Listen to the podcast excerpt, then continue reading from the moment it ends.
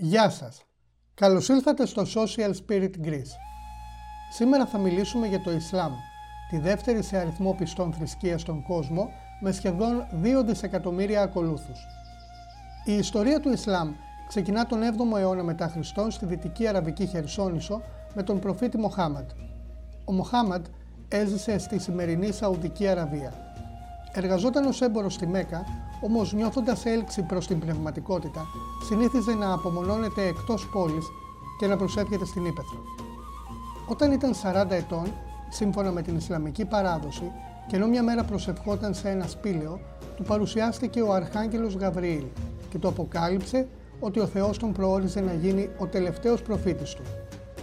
Ο Γαβριήλ τον πληροφόρησε ότι υπήρχε μια πανάρχια θρησκεία, η μόνη αληθινή, την οποία είχαν κηρύξει ήδη οι προφήτες του αρχαίου Ισραήλ και ο Ιησούς Χριστός.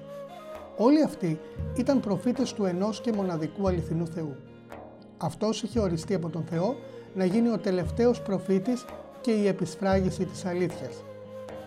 Σύμφωνα με την Ισλαμική παράδοση, έχοντας λάβει αυτή τη συγκλονιστική θεϊκή αποκάλυψη, θέλησε να την μεταδώσει. Το κήρυγμά του άρχισε να βρίσκει ανταπόκριση στους κατοίκους της Μέκας, όμως σύντομα προκάλεσε την αντίδραση και την οργή των ισχυρών της πόλης, αφού η ηθική διδασκαλία του και η καταδίκη της ειδωλολατρίας που εξέφραζε έφυγαν τα οικονομικά και πολιτικά συμφέροντά τους. Έτσι, το 622 μετά Χριστόν, ο Μοχάμαντ και οι ακόλουθοί του αναγκάστηκαν να καταφύγουν στην πόλη της Μεδίνας. Αυτό το γεγονός έμεινε γνωστό ως Αιγύρα και σηματοδοτεί την αρχή της μουσουλμανικής χρονολόγησης. Έπειτα από μια σειρά συγκρούσεων με τους άρχοντες της Μέκας, οι πρώτοι μουσουλμάνοι επέστρεψαν ως νικητές στη Μέκα, ιδρύοντας το Ισλαμικό κράτος, το Χαλιφάτο. Μετά τον θάνατο του Μοχάμεντ, την ηγεσία ανέλαβε ο πεθερός του Αμπού Μπάκρ ως Χαλίφης, ενώ αργότερα η διαμάχη σχετικά με τη διαδοχή στην ηγεσία του Χαλιφάτου υπήρξε η αιτία του σχίσματος μεταξύ των μουσουλμάνων και τον χωρισμό τους σε Σουνίτες και Σιήτες, στους δύο μεγαλύτερους δηλαδή κλάδους του Ισλάμ. Με την εξάπλωση του Χαλιφάτου, το οποίο κατέκτησε εδάφη της Περσικής και της Βυζαντινής Αυτοκρατορίας, αλλά και δυτικών βασιλείων, το Ισλάμ διαδόθηκε από τα δυτικά του Ινδού ποταμού μέχρι τη Νότια Γαλλία, ενώ με τον ασπασμό του από τους Τούρκους και άλλους ασιατικούς και αφρικανικούς λαούς έφτασε μέχρι τα Βαλκάνια, την Αφρική, τις Ινδίες και την Κεντρική Ασία. Η λέξη Ισλάμ σημαίνει υποταγή, παράδοση στο θέλημα του Θεού και μουσουλμάνος ή μουσλίμ στα αραβικά σημαίνει αυτός που ακολουθεί το Ισλάμ, που υποτάσσεται στο θέλημα του Θεού. Το Ισλάμ όπως είπαμε, αν και είναι μια ξεχωριστή θρησκεία, δεν διεκδικεί την ανακάλυψη μιας νέας αλήθειας, αλλά υποστηρίζει πως ο ένας και μοναδικός Θεός είχε αποκαλυφθεί από την αρχή της ιστορίας στο αρχαίο Ισραήλ, όπως εξιστορείται στα βιβλία της Παλαιάς Διαθήκης, και στους χριστιανούς.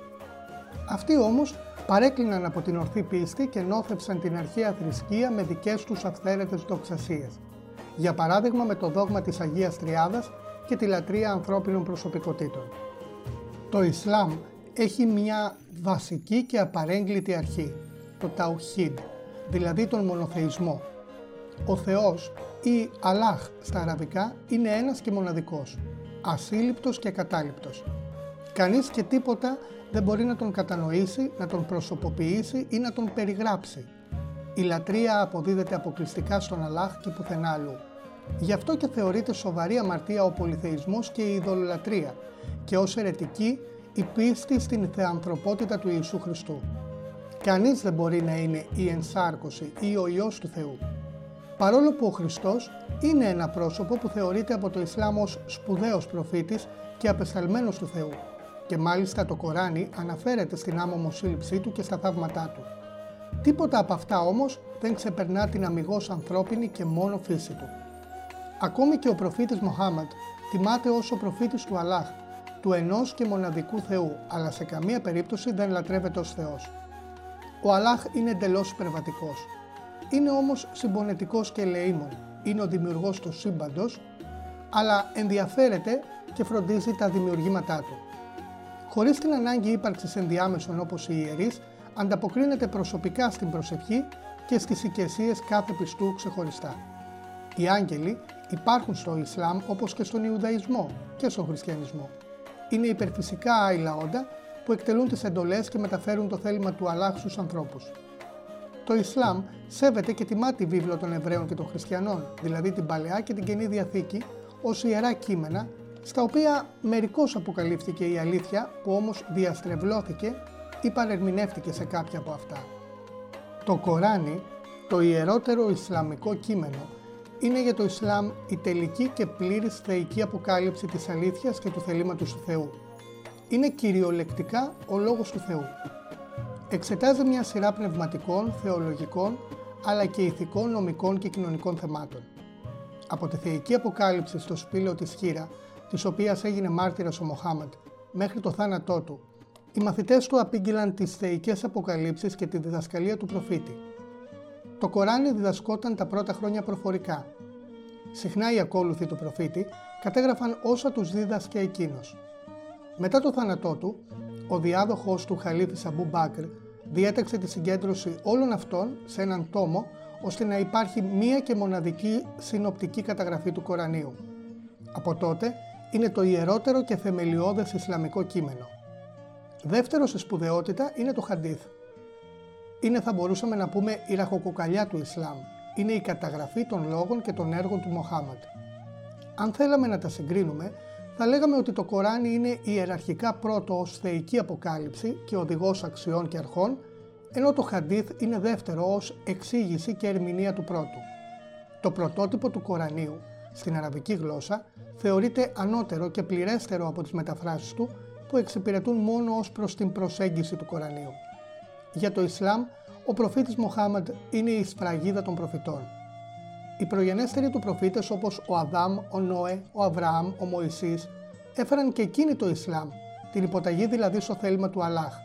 Ο Μοχάμεντ όμως έφερε την ολοκλήρωση του θελήματος και του Λόγου του Θεού και με την υποδειγματική ζωή του, τη Σούνα, δηλαδή την ορθή πορεία για κάθε πιστό, για κάθε μουσουλμάνο, όπως αυτή καταγράφεται στο Χαντίθ. Σύμφωνα με το Ισλάμ, οι νεκροί θα αναστηθούν και θα κριθούν από τον Αλλάχ την ημέρα της κρίσης. Αναλόγως της ζωής τους θα απολαύσουν τον παράδεισο ή θα καταδικαστούν στην κόλαση. Η έννοια της αμαρτίας υπάρχει και εδώ. Αμαρτία θεωρείται η απιστία και τα πονηρά και ανήθικα έργα. Κάθε αμαρτία όμως μπορεί να συγχωρεθεί από τον Θεό αρκεί να υπάρξει η ειλικρινής μετάνοια. Σημαντική θέση στο Ισλάμ κατέχει η ιδέα της θείας πρόνοιας και του θεϊκού σχεδίου.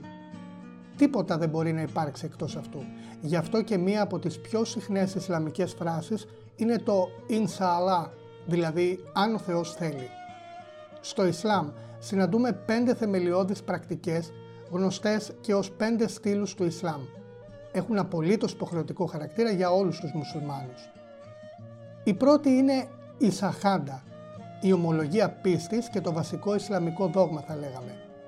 Είναι η φράση «Ασάντου αλά ηλαχά, ηλάιλαχου ουα ασάντου, ανά Μουχαμαντάν Ρασούλου ηλά».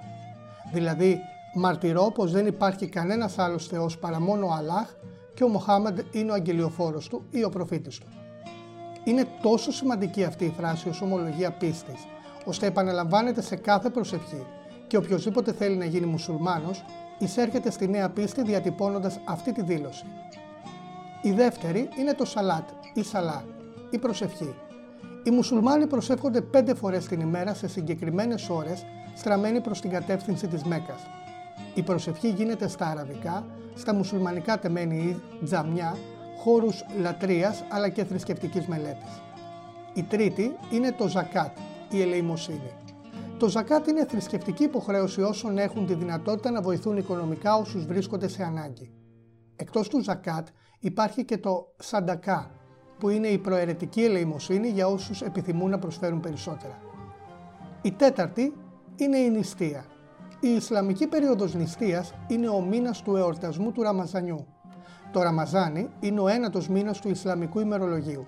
Είναι μήνας άσκησης, προσευχής, νηστείας και εγκράτειας είναι ο εορτασμός της ανάμνησης της Αποκάλυψης που δόθηκε στον Μοχάμαντ.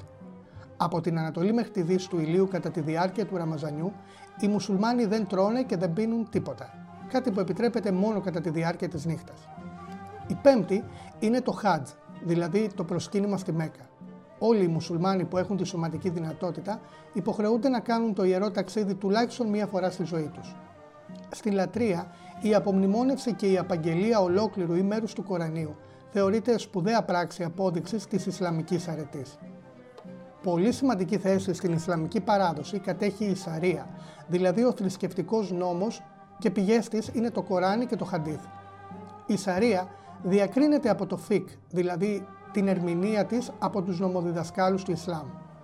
Η ερμηνεία της Σαρία δεν είναι κάτι συμπαγές όσον αφορά τη νομική ερμηνεία της από τις διαφορετικές Ισλαμικές σχολές. Ο υποχρεωτικός ή προαιρετικός ή ακόμη και συμβουλευτικός χαρακτήρας των διατάξεών της είναι αντικείμενο διαφωνιών μεταξύ των μουσουλμάνων ερμηνευτών. Το ρόλο των ερμηνευτών εκτελούν οι μουσουλμάνοι θεολόγοι ως διδάσκαλοι του Ισλάμ, όμως και αυτοί και οι θρησκευτικοί δικαστές δεν είναι ιερείς. Στο Ισλάμ δεν υπάρχει ιερατείο με την χριστιανική εκκλησιαστική αντίληψη του κλήρου. Υπάρχει σαφής θρησκευτική διοίκηση, αλλά δεν υπάρχει κάποιο ιερατείο όπου μέσω μυστηρίων επιτελεί το ρόλο του ενδιάμεσου με το Θεό.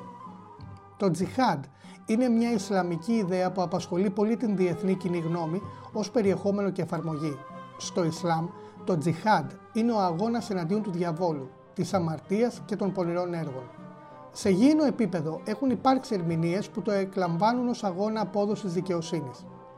Η συντριπτική πλειοψηφία της Ισλαμικής σκέψης καταδικάζει την τρομοκρατία που ιδιοποιείται καταχρηστικά τον όρο τζιχάντ. Μέσα στους κόλπους του Ισλάμ υπάρχει η μυστικιστική παράδοση του σουφισμού. Οι Σούφοι επιχειρούν μια μυστικιστική ασκητική προσέγγιση στην προσωπική εμπειρία του Θείου. Ο σουφισμός δεν αποτελεί ένα ξεχωριστό δόγμα ή ομολογία και οι ακόλουθοι του μπορεί να ανήκουν σε διαφορετικές Ισλαμικές σχολές και κλάδους.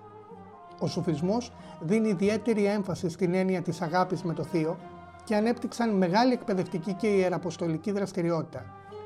Η σουφιστική λατρευτική σχεδόν τιμή και η αγιοποίηση προσωπικότητων του σουφισμού έχει συναντήσει την ισχυρή αντίδραση των σαλαφιστών. Ο σαλαφισμός είναι ένα μεταρρυθμιστικό κίνημα του Σουνιτικού Ισλάμ που υποστηρίζει την επιστροφή στις παραδόσεις και στις αξίες των τριών πρώτων μουσουλμανικών γενεών. Τα κείμενα και η διδασκαλία των τριών πρώτων μουσουλμανικών γενεών είναι τα μόνα που αποδέχονται, απορρίπτοντας οτιδήποτε μεταγενέστερο ως νόθευση της Ισλαμικής Ορθοδοξίας.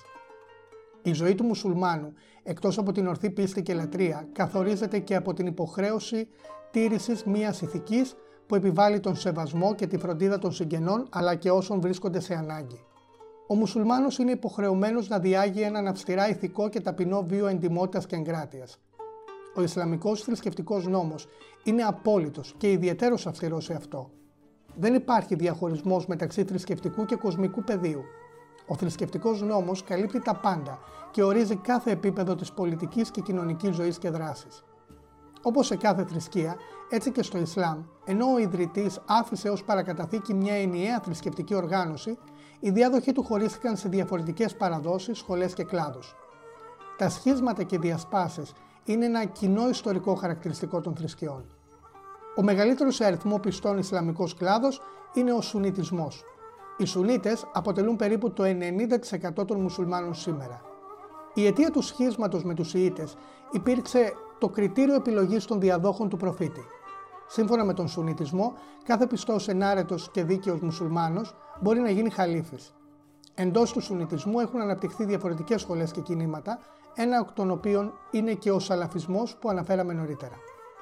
Ο άλλος Ισλαμικός κλάδος είναι ο Σιητισμός, οι Σιήτες αποτελούν περίπου το 10% των μουσουλμάνων.